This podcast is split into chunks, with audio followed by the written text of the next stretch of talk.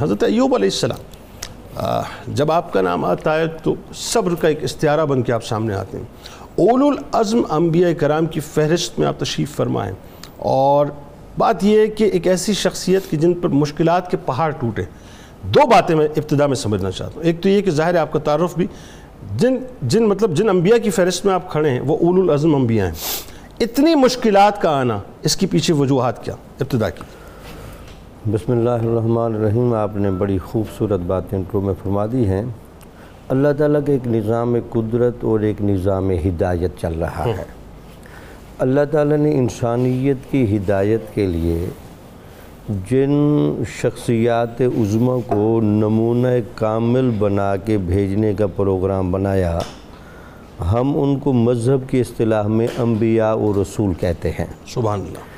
انبیاء و رسول اللہ تعالیٰ کی طرف سے دی جانے والی ہدایات اور احکامات کو لے کر صرف لوگوں تک پہنچاتے بھی نہیں بلکہ اس کے لیے اسوہ کامل کا عملی نمونہ بن کر بھی دکھاتے ہیں۔ تو اللہ تعالیٰ نے ہر نبی کو الگ الگ خوبی دی۔ اور جامع صفات حضور نبی اکرم صلی اللہ علیہ وسلم کو بنایا۔ تو حضرت ایوب علیہ السلام کے ذمہ جس اسوہ کو ایک نمائندگی کرنی تھی اور ایک پریزنٹ کرنا تھا وہ آپ کا صبر تھا۔ اللہ۔ تو جس طرح آپ نے شروع ہونا کہ حضرت ایوب علیہ السلام حضرت ابراہیم علیہ السلام کی پانچویں پشت میں تشریف لائے۔ ٹھیک ہے۔ بلکہ سیرت نگاروں نے آپ کا نصب بھی محفوظ کیا ہے۔ میں اگر سیرت ابن اسحاق سے حوالہ دوں لکھا ہے جی نصب ایوب بن موس بن رزاق بن عیز بن اسحاق بن ابراہیم۔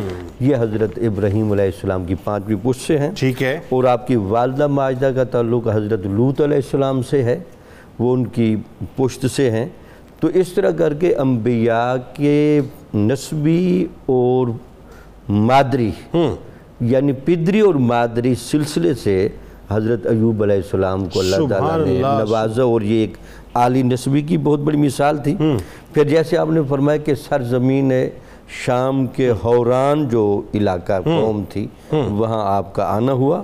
باقی چونکہ قرآن مجید تاریخ کی کتاب نہیں ہے یہ بنیادی طور پر عبرت و نصیحت اور اخلاق کی کتاب ہے اور ہدایت کی کتاب اللہ، ہے۔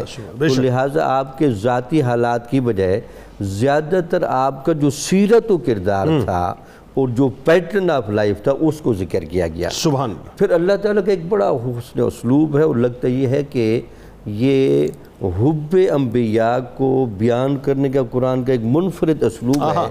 کہ انبیاء کے باقاعدہ ناموں کا ذکر کرتا ہے۔ سبحان اللہ کیا تاکہ ان ناموں کو ایک تو پڑھنے کی برکت ہو پھر ناموں کے اپنا جو نیسے روحانی اثرات ہوتے ہیں سبحان اللہ۔ مانوی اثرات ہوتے ہیں تاکہ لوگ جب ان ناموں کی لسٹ میں پڑھیں تو جیسے کتنے خوبصورت جملے کہ ہم نے حضرت ابراہیم علیہ السلام کو اسحاق علیہ السلام عطا فرمائے۔ یعقوب علیہ السلام عطا فرمائے سبحان اللہ۔ ان سے پہلے نو علیہ السلام آئے تھے۔ پھر انہی کی اولادوں سے سلیمان علیہ السلام ہیں ایوب علیہ السلام اللہ۔ ہیں داؤد علیہ السلام سبحان ہیں موسیٰ علیہ السلام ہے سبحان یہ انبیاء کے ناموں کا پڑھنا یہ بھی ایک ہمیں اپنے وظیفہ بنانا چاہیے کہ یہ کتنے خوبصورت نام ہے جن ناموں کا اللہ تعالیٰ ذکر اس ایک لڑی میں پرو کر کرتا ہے۔ لگتا ہے کہ اللہ تعالیٰ انبیاء کا نصب بھی بیان کر رہا ہے کہ یہ ایک لڑی میں نے کس طرح بنائی۔